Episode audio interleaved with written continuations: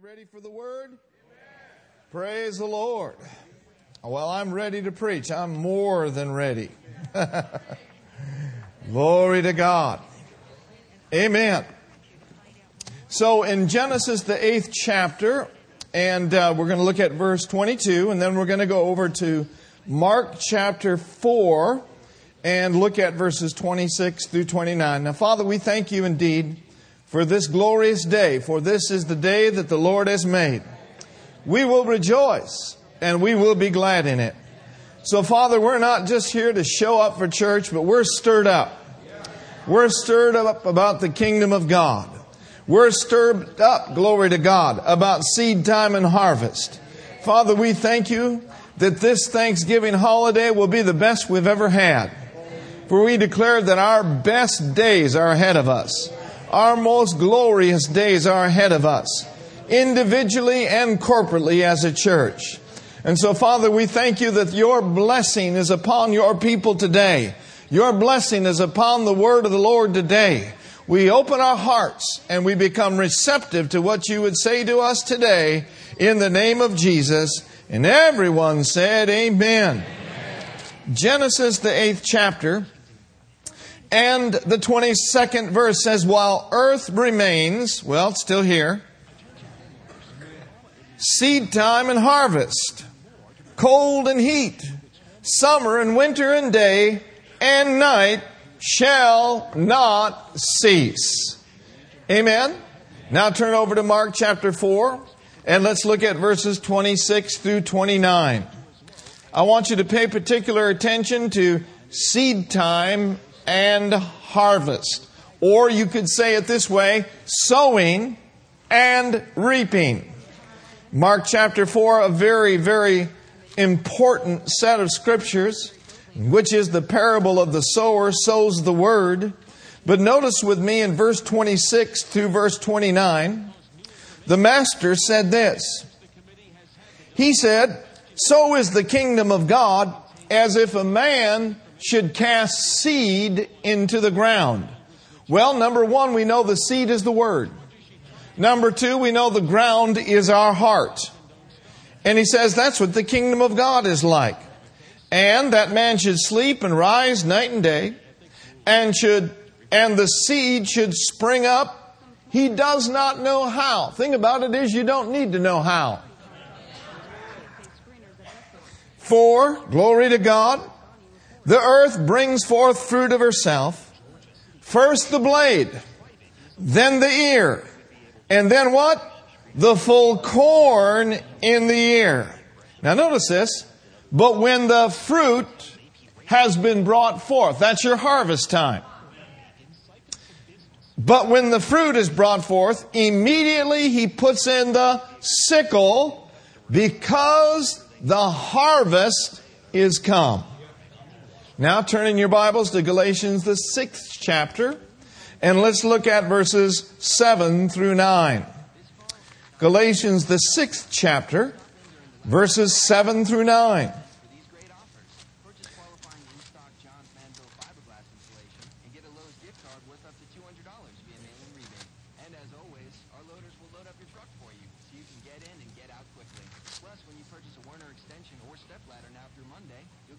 Be not deceived.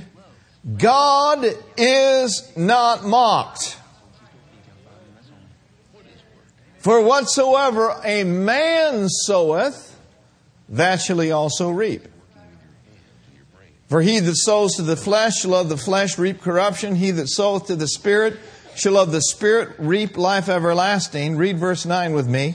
And let us not be weary in well doing, for in due season we shall reap if we faint not. Now, notice with me in verse 7 again, the word mocked is there. Verse 7 Be not deceived, God is not mocked. That word mocked carries with it this meaning to turn up the nose at something as if mocking or laughing at a person. The idea here is someone who is so full of pride and so full of disdain for the law of sowing and reaping that basically they're saying, Come on now. Surely you don't believe this stupid principle of sowing and reaping. Well, our God is not mocked. No, no matter what people say, no matter what secularism says, no matter what religious people might say, God is not mocked. For whatsoever a man soweth, that shall he also reap. And Paul is addressing the church of Galatia and he says, I don't want this kind of unbelief. I don't want this kind of doubt to worm its way into your thinking. Paul is saying here that whatsoever a man soweth, that shall he also reap. This is not just talking about tithes and offerings. This is saying if you sow love, you'll reap. If you sow patience, you'll reap. If you sow kindness, you'll reap. If you sow forgiveness, you'll reap. If you sow money, you'll reap. If you sow bitterness, you'll reap. If you sow strife, you'll reap. Whatever a man soweth. Now, the word soweth there means a perpetual sowing of the seed. It does not just mean to sow once in a while or on occasion, but the word soweth means to sow steadily, to sow consistently, and to sow faithfully. And the promise of God is, is that you will reap a harvest. So whatsoever a man consistently, faithfully, and steadily soweth, he shall also reap consistently. He shall also reap because God is faithful. He also shall reap in a time of famine because the seed is in the ground and the seed is working and God is working for He is faithful to watch over His seed to perform it. Amen. Amen. So the word for reap then is if you sow and sow and sow and sow, you shall reap and reap and reap and reap habitually. Now be a doer of this, not just a trier of this. Do not mock God by saying this does not work. It does work. But it doesn't work for triers. It works for doers. And I believe I'm looking at a crowd of doers. In other words, this has got to be a way of life for us. The level at which we sow determines the level in which we shall reap. If I sow inconsistently, I am going to reap inconsistently. If you sow regularly, hey, you shall reap regularly. Galatians 6 7 could be translated this way It remains true that whatever you regularly and habitually sow, regardless of what it is, that is exactly what you will regularly and habitually reap. And in verse 9, he says, Don't grow weary while doing good. If you're sowing your seed habitually, you're doing quite well. Do not grow weary while doing good. This means don't faint, don't quit, don't give up on your faith. Continually sow, continually water, continually praise, and you will continually reap. Amen. So Paul then warns us, and he warns the church of Galatia don't get weary, don't become faint hearted, because due season is on its way. And due season is almost never when you want it to be. That's why he says, in your patience, you will possess your souls. That's why, well, I don't know, Paul wrote Hebrews, we think he did. That's why the writer of Hebrews says, cast not away your confidence, which hath great recompense of reward, for you have need of patience, that after you have sown your seed, you might receive the promise. I have need of patience. You have need of patience. Now, when another person's reap, when another person reaps a harvest, get happy. Rejoice with them. You see, your harvest time isn't necessarily my harvest time.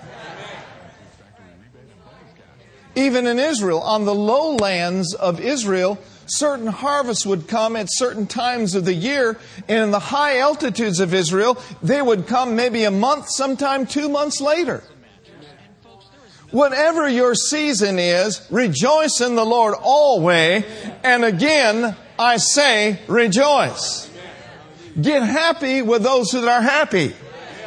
Get on the dance floor and do a little dance, praise God, for someone who gets their harvest. If you're looking for a job and your harvest has not come yet, rejoice with, with someone who just got theirs. If you're believing God for certain something and they get theirs before you do, get happy. And know this that God is no respecter of persons. And what He has done for one, He will do for everyone. That is, if we're not deceived. That is, if we continuously sow, we will continuously reap and not faint hearted. Say with me, I'm strong, I'm strong. In, the Lord, in the Lord, and in the power, in the power of, his might. of His might. Amen. Glory to God. The last thing you want to do is faint. The last thing you want to do is give up. I got a word for you this morning, Heart of the Bay. Don't quit. God's on the throne. You may be tempted to quit. But I'll remind you, there's no temptation taking you but such as is common to man. We've all been tempted to quit. The difference between quitters and winners is winners never quit. And quitters never win. But in the middle of the temptation, understand this, that God is faithful and He will bring you through. Now this morning I want to take an in-depth look at 2 Corinthians chapter 8. And I want us to look in depth at this letter that Paul was writing to the church at Corinth. The church at Corinth was in the southern part of Greece in that particular day. It was in the region of Achaia. The Macedonian church, which Paul is addressing here, was from the northern part of Greece, which was basically made up of churches like Thessalonica, made up of the Bereans, and made up of the Philippians, or those from Philippi. And so Paul here is addressing the need that is in Jerusalem at that particular time. Jerusalem is struggling. And the Macedonians brought a tremendous offering to the church in Jerusalem. And the Macedonians, in fact, were so afflicted by their deep poverty because the Roman Empire had come in and literally ripped them off, spoiled them, and took all of their goods years before. So the church of Macedonia is hurting. But the Apostle Paul is commending the hurting church. And he is exhorting the church at Corinth by the example that the church in Macedonia has set. So there's the background for chapter 8 of 2 Corinthians. And I don't know whether we have the English Standard Version or not, but I want us to look at it in the King James Version because we do not. 2 Corinthians chapter 8. Say with me, I'm ready. I'm ready. To learn, and to be a doer of the word. Second Corinthians, the eighth chapter. This is such a great example for you and I to follow as a local church. In 2 Corinthians chapter 8, verses 1 through 5, he says, Moreover, brethren, so who is he speaking to? He's speaking to those that are in Christ. We do you to wit of the grace of God bestowed on the churches of Macedonia. So, up front, I want you to see this that when we're talking about giving, grace is involved. There is a grace involved in your giving. Did you know that it is a gift from God to be able to sow? I'm going to say it again. It is a gift of grace for you to be able to sow your seed. Oh, glory to God. Now, notice here was the circumstance in Macedonia. How that in a great trial of affliction, the abundance of their joy and their deep poverty abounded unto the riches of their liberality. Now, how in the world can a church that in the natural realm is impoverished have abundance of joy? How can they get happy about their sowing? I'll tell you how they can. And I'll tell you how you can. If you're going through a difficult time financially, it is not the time for you to stop sowing your seed. Whether you're sowing it here or in another ministry or in another charitable organization, make sure that you sow your seed. And do it with a smile on your face. Now here's what it comes down to. If your God is mammon, you'll always be wearing a frown. You cannot serve God and mammon. If your God is money, honey, I got news for you. There ain't no real joy in the house. You'll never be able to give out of a grace spirit. But if your God is the God of the universe and you know that mammon is under your feet, if your God is the God who raised Jesus from the dead, you can sow your seed with a smile on your face.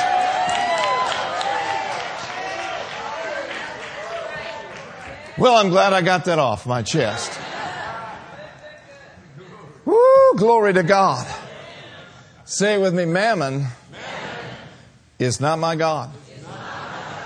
The people that are having ulcers today over their 401k and their 403bs and whatever Wall Street is doing, those people that are having ulcers have got the wrong God. And if you're a Christian and you're worrying about your money, I got news for you. The God who raised Jesus from the dead lives on the inside of you get an attention shift away from the problem and place your attention and your affection on El Shaddai, the God who is more than enough. Oh yeah, he'll come through for you. Oh yeah. Hey, I'm about to speak in tongues. Shekalabasatai. Verse 3.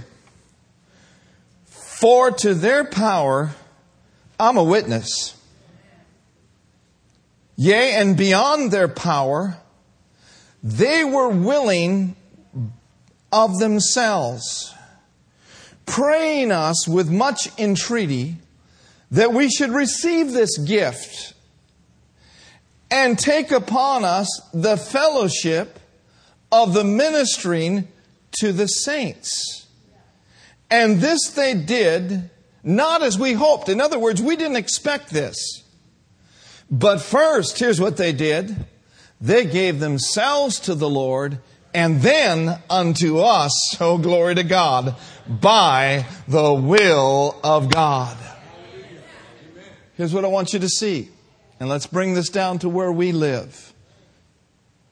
The Macedonians gave in two ways. First, they gave according to their ability, in this sense that their gift wasn't very much.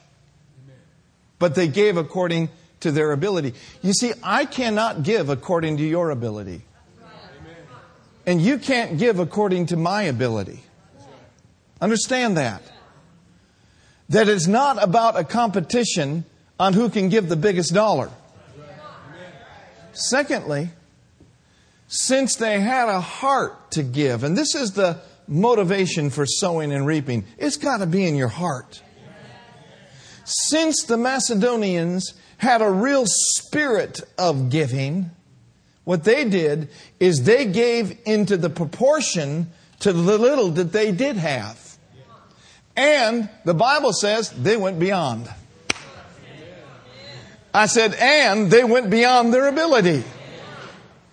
Now let's quickly look at Luke 21, and you don't need to turn there. Stay right there in 2 Corinthians 8, but bring it up right here. I want to remind you of the woman and the widow with two mites in Luke, the 21st chapter, and verses 1 through 4. It says, And he looked up and he saw the rich men casting their gifts into the treasury. And he saw also a poor widow casting in thither two mites. And he said, Of a truth I say unto you, that this poor widow has put in more than all of them. For all of these have of their abundance cast it into the offerings of God. And notice, but she of her penury has cast in all the living that she had. How much did she give? She gave it all. We could say that she could have kept one mite for herself because she had two. A mite was copper coins. It wasn't worth much in that day. But she could have held back one. But she gave beyond her ability and she gave them both. What was the difference between her and the rich people? The difference was is her heart was in her giving. And you know, it's very important that we never give out of duty that we never give out of pressure, that we never give out of need, but we give out, give out of the motivation of a pure heart. We can learn something from this widow. She gave two mites. And the same principle was happening to the church in Macedonia. They didn't have much to give, but they wanted to give it all. And they saw it as a privilege to give. And understand this I'm not asking you to give it all. I'm asking you to stay open to the Holy Spirit.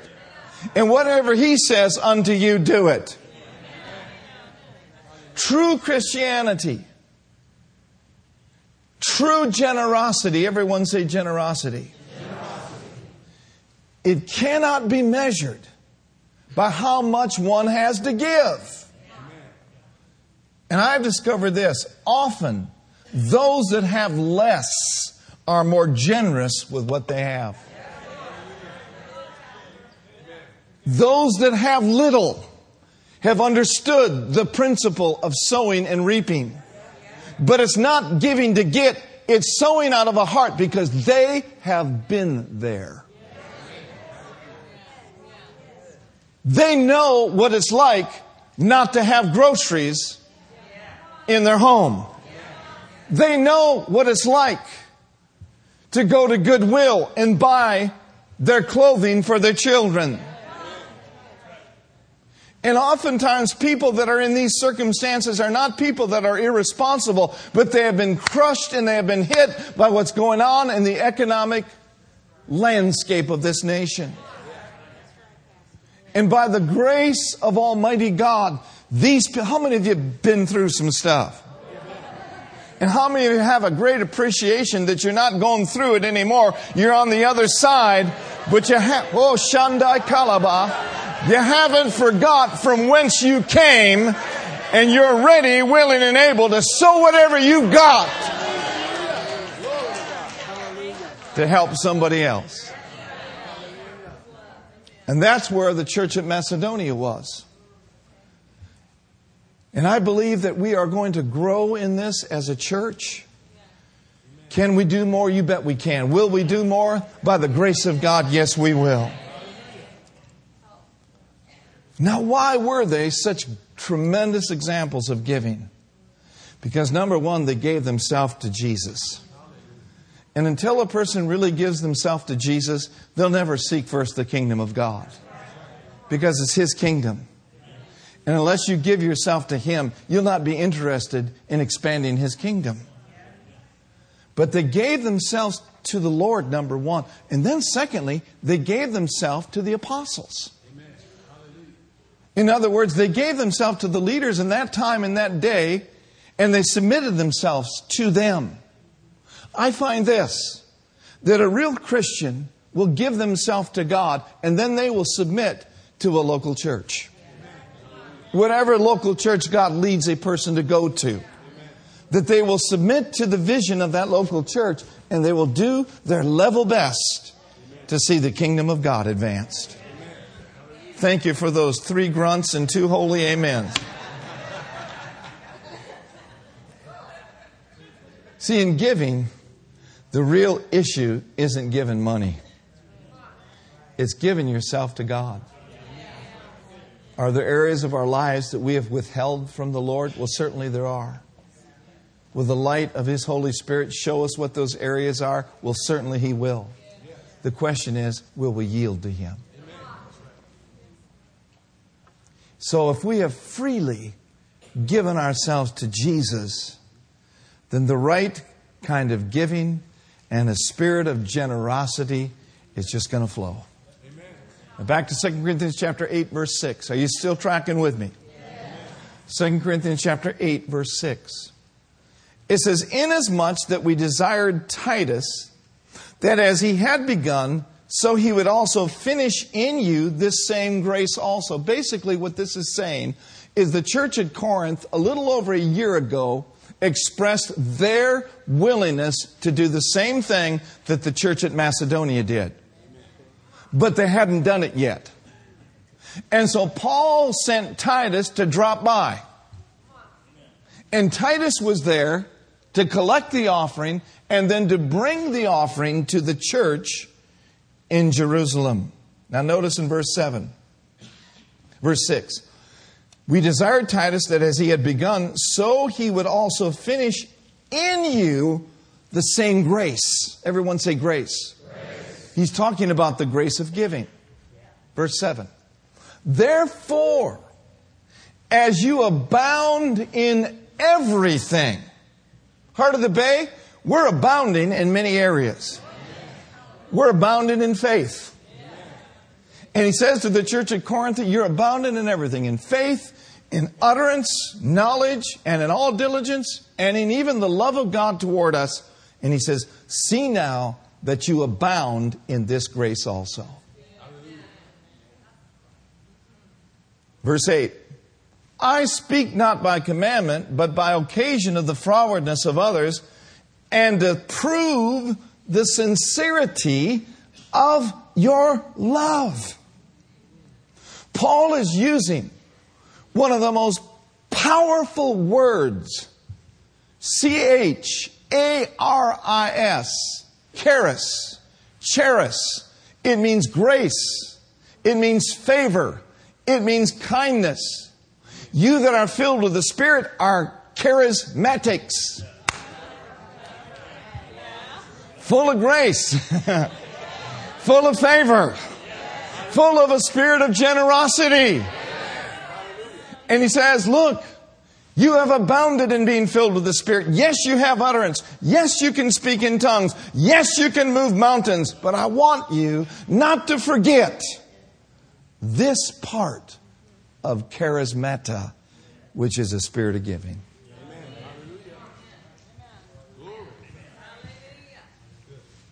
Shall we move along or just go home?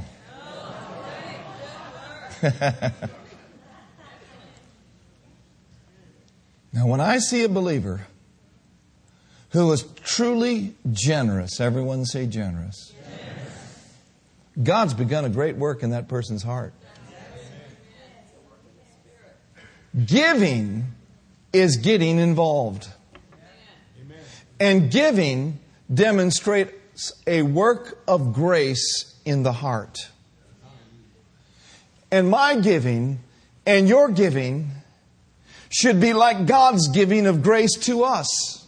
How did He give Jesus? Freely, generously, abundantly. He said, Whosoever will call on the name of the Lord will be saved.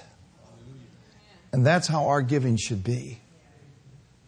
It is not in the arena of mechanics.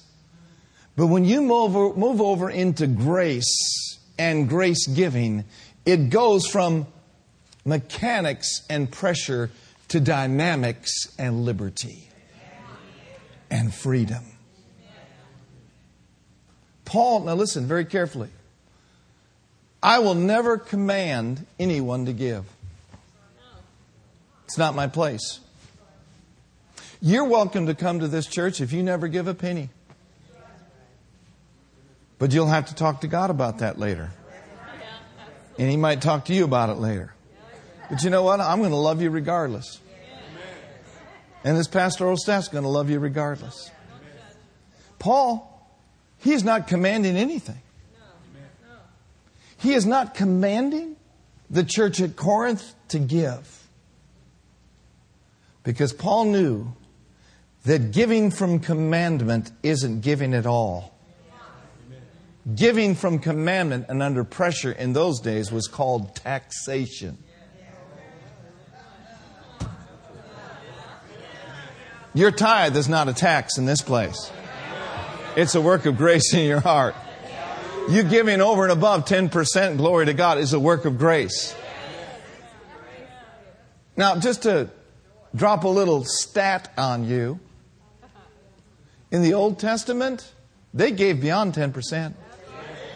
You look at all the festivals and all the different things, I mean, it got up to about 25%. Now, if we give less under grace, I don't want to put a, a, a, band of legalism on you. But what I want you to see is there is liberty in Christ Jesus. And you need to start somewhere.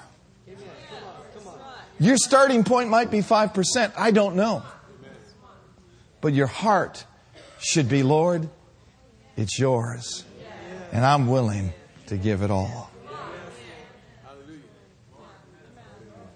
Now, this is pretty darn good preaching. Excuse me for using the word darn. That's just one letter away from the other. I'm sorry.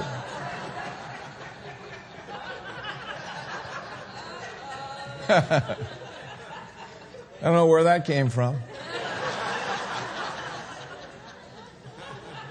Must be the other guy.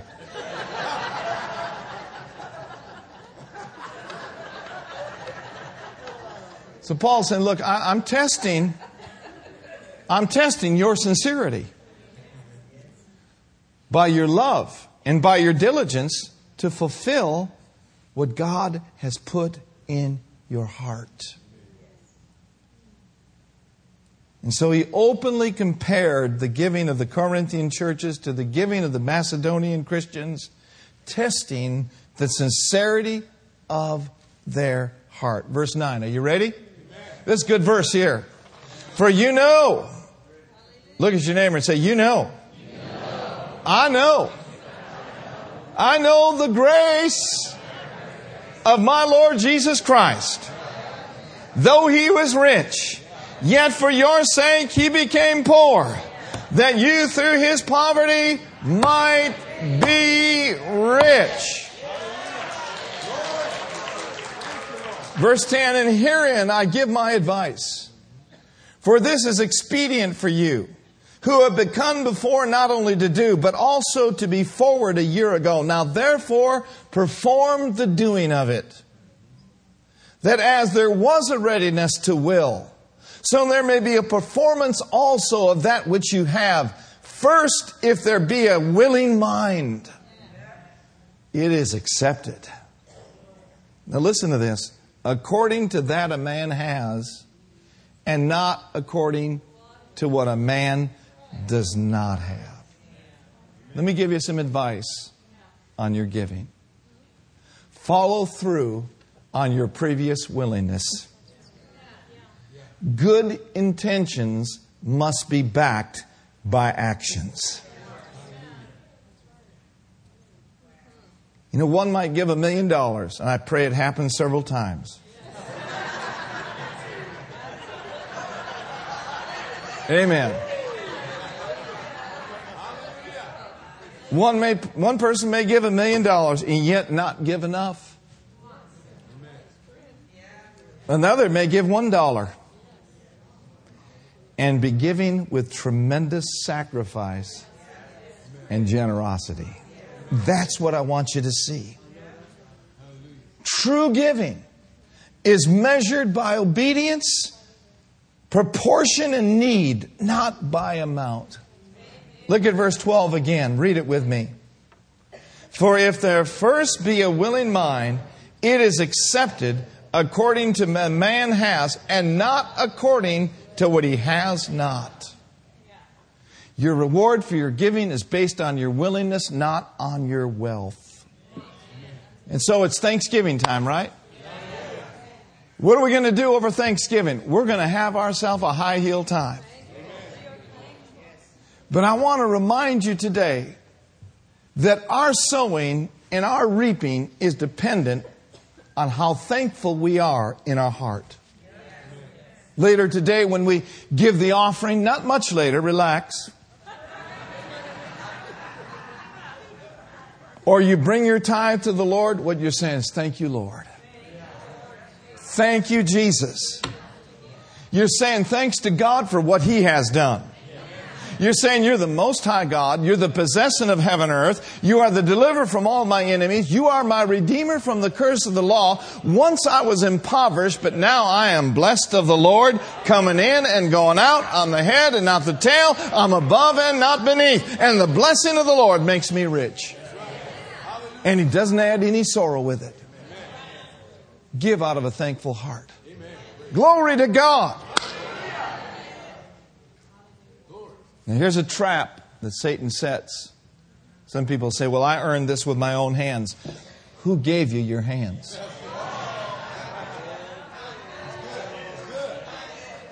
But I started this business with my own mind. Who do you think, duh, gave you your mind? Everything you have. Listen, if God removed His grace, we'd all wake up imbeciles.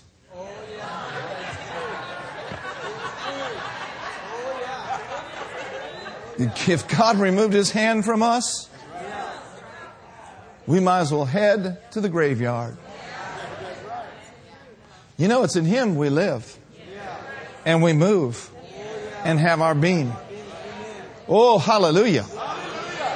Take a deep breath. Now praise Him.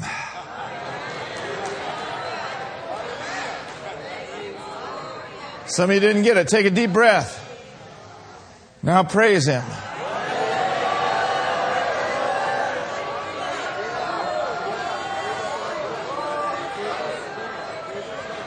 Ha. Ha. You know, I've been anemic before.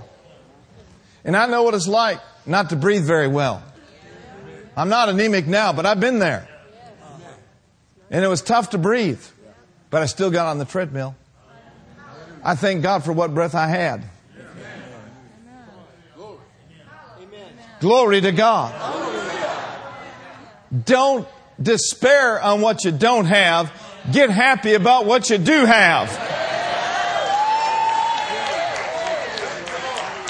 And I'm so thankful that today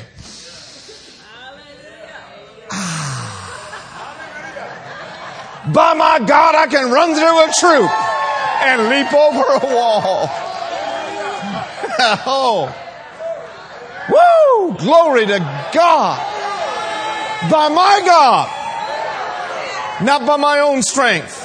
Not by my own ingenuity.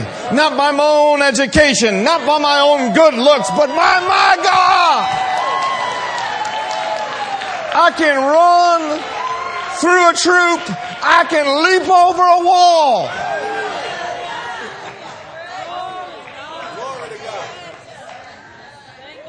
I know people in this congregation have had cancer before. And they were down temporarily. But even in their midnight hour, they praised him for who he is. Even in their midnight hour, they praised him because they were Jehovah, he was Jehovah Rapha, the Lord that healeth them. Even in your midnight hour, praise him. I said, even in your midnight hour, praise him. Paul and Silas gave thanks unto God. The Bible said that the prisoners heard them. Make the devil hear your praises. Make the devil hear your speaking in tongues. Glory to God. Shove it right back in his face. hey, glory to God. He's under your feet. He's under my feet. Sobra satai. So when you're at your weakest, he's at his strongest. Hallelujah. Never forget the stronger one lives in you. Stronger is he that is in you than he that's in the world. Yeah, people today with living testimonies. Well, Bertie's husband, Tony, healed by the power of God. One dear sister that just went through a round of chemo, glory to God, went out and ran the marathon.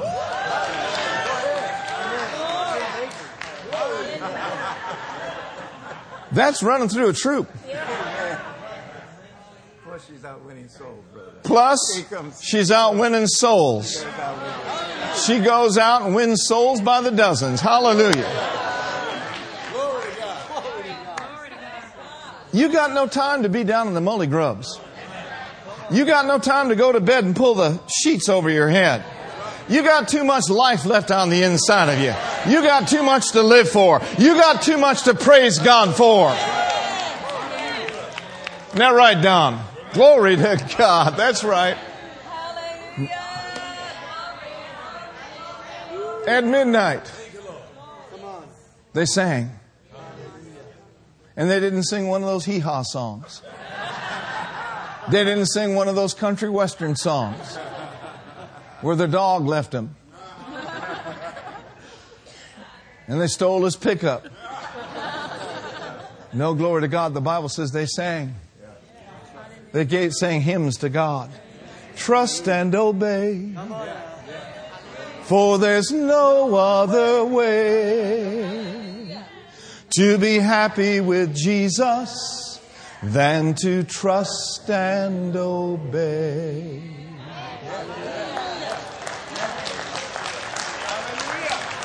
Yeah, up there in the prison. Amazing grace. How sweet the sound. My back might be beaten, but my spirit will never be broken. They may put me in this prison, but I'll tell you what, by the grace of God, this prison is not in me. They may give you a bad report, but glory to God, whose report will you believe? We will believe the report of the Lord. Hallelujah. You may have been knocked down, but by the grace of God, you're never knocked out. Because when you get up, you're smarter, you're quicker, you're brighter, your sword is sharper. And when he comes around for you, you give him a piece of the word of the living God and put him on the run.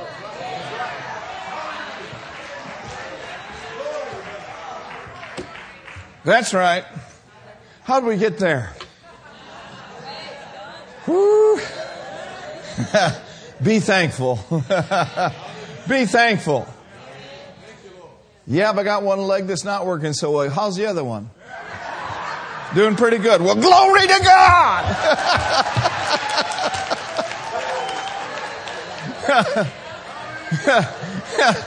yeah, but I got one organ that's under siege. How the rest of them doing? Fine. Well, glory to God. So give him glory and consider not your own body, even as the father of faith as of old did. Do not weaken, nor become faint hearted when the circumstances of life besiege you, but rather give glory to God. But rather be strengthened with might by my spirit in the inner man. And as you give me glory, that's what the Lord is saying. That which is not right shall turn around and become right. That which was weak will become strengthened. That which needs healing shall become healed. That which is lacking shall know the abundant grace of God. For in Christ Jesus, through the righteousness of faith, we reign as kings in life through the grace of Almighty God. Come on, somebody, let's shout and give him praise. Oh. Woo! Glory to God. Amen. Amen. Glory to God. You might as well just jump in, thank God. So, so thankfully. Give cheerfully. In 2 Corinthians chapter 9, the Bible says he loves a cheerful giver. You know why? Because he himself is cheerful. The word cheerful in the Greek is hilaros. We get our English word hilarious. The Bible says he loves a cheerful, hilarious giving whose heart is in his giving. Look at 2 Corinthians chapter 9, if you would. So now, thankfully, but also so expectantly. So thankfully and so expectantly. Some people say, well, that sounds real good. As soon as God gives me money, then I'll start giving. No, God says wrong. Doesn't require any faith. You give first, you prime the pump, it'll stretch your faith, and watch what happens. 2 Corinthians chapter 9, verse 6. He said, But this I say, he which soweth sparingly shall also reap sparingly. He which soweth bountifully shall also what? Verse 7 Every man, according as he purposes in his heart, so let him give, not grudgingly, nor of necessity, for God loves a what? And God, let's read verse 8 and 9 together. And God is able to make all grace abound toward me, so that I, having all sufficiency in all things, may give into every good work. As it is written, He hath dispersed abroad, He hath given to the poor, and His righteousness remains forever. Verse 10, read it. Now he that ministers seed to the sower, both ministers bread for your food, and will multiply your seed sown, and increase the fruits of your righteousness. I don't know whether we realize what he said there. He said that as we sow our seed with a thankful heart and with an expectant heart, that he will multiply our seed sown. But not only that, he said he will increase now the fruits of our righteousness. Now, what does that mean to Heart of the Bay? That means the more that we sow generously, the more souls can be saved. The more that we sow generously, the more disciples can be disciplined by the Word of God. The more that we sow, the greater influence we will have in the Bay Area and in the world. Increasing the fruit of our righteousness is a spiritual matter. People being healed, people being filled with the Spirit, lives being changed, marriages being put back together, drug addicts coming off of heroin, crack addicts coming off of crack. People were, that were on the brink of poverty and destruction being revived and revitalized. That is a fruit of righteousness. And that's what's to take place in the local church. This is not a social club where, Lord, just bless us for and no more. This is not a place where we come to get happy. Oh, the preacher preached real good. I did a little Holy Ghost two step. Thank God for it. But that's a byproduct of what the church is all about. The church is about growth. The church is about His kingdom. And yes, I believe that your seed will be multiplied. But I believe the harvest can come in many forms. It can come in the form of a relationship. It can come in a multiplied, numerous amount of ways. So I just dropped by to say, Heart of the Bay, make sure you keep on sowing and sowing and sowing so you can keep on reaping and reaping and reaping. Not necessarily drive a Cadillac or drive a Porsche or live in a great big mansion, but you'll be able to reap a harvest which will enable you to be not only blessed, but to be a greater blessing. Is that all right today? Do you receive the word? Thank you, Lord.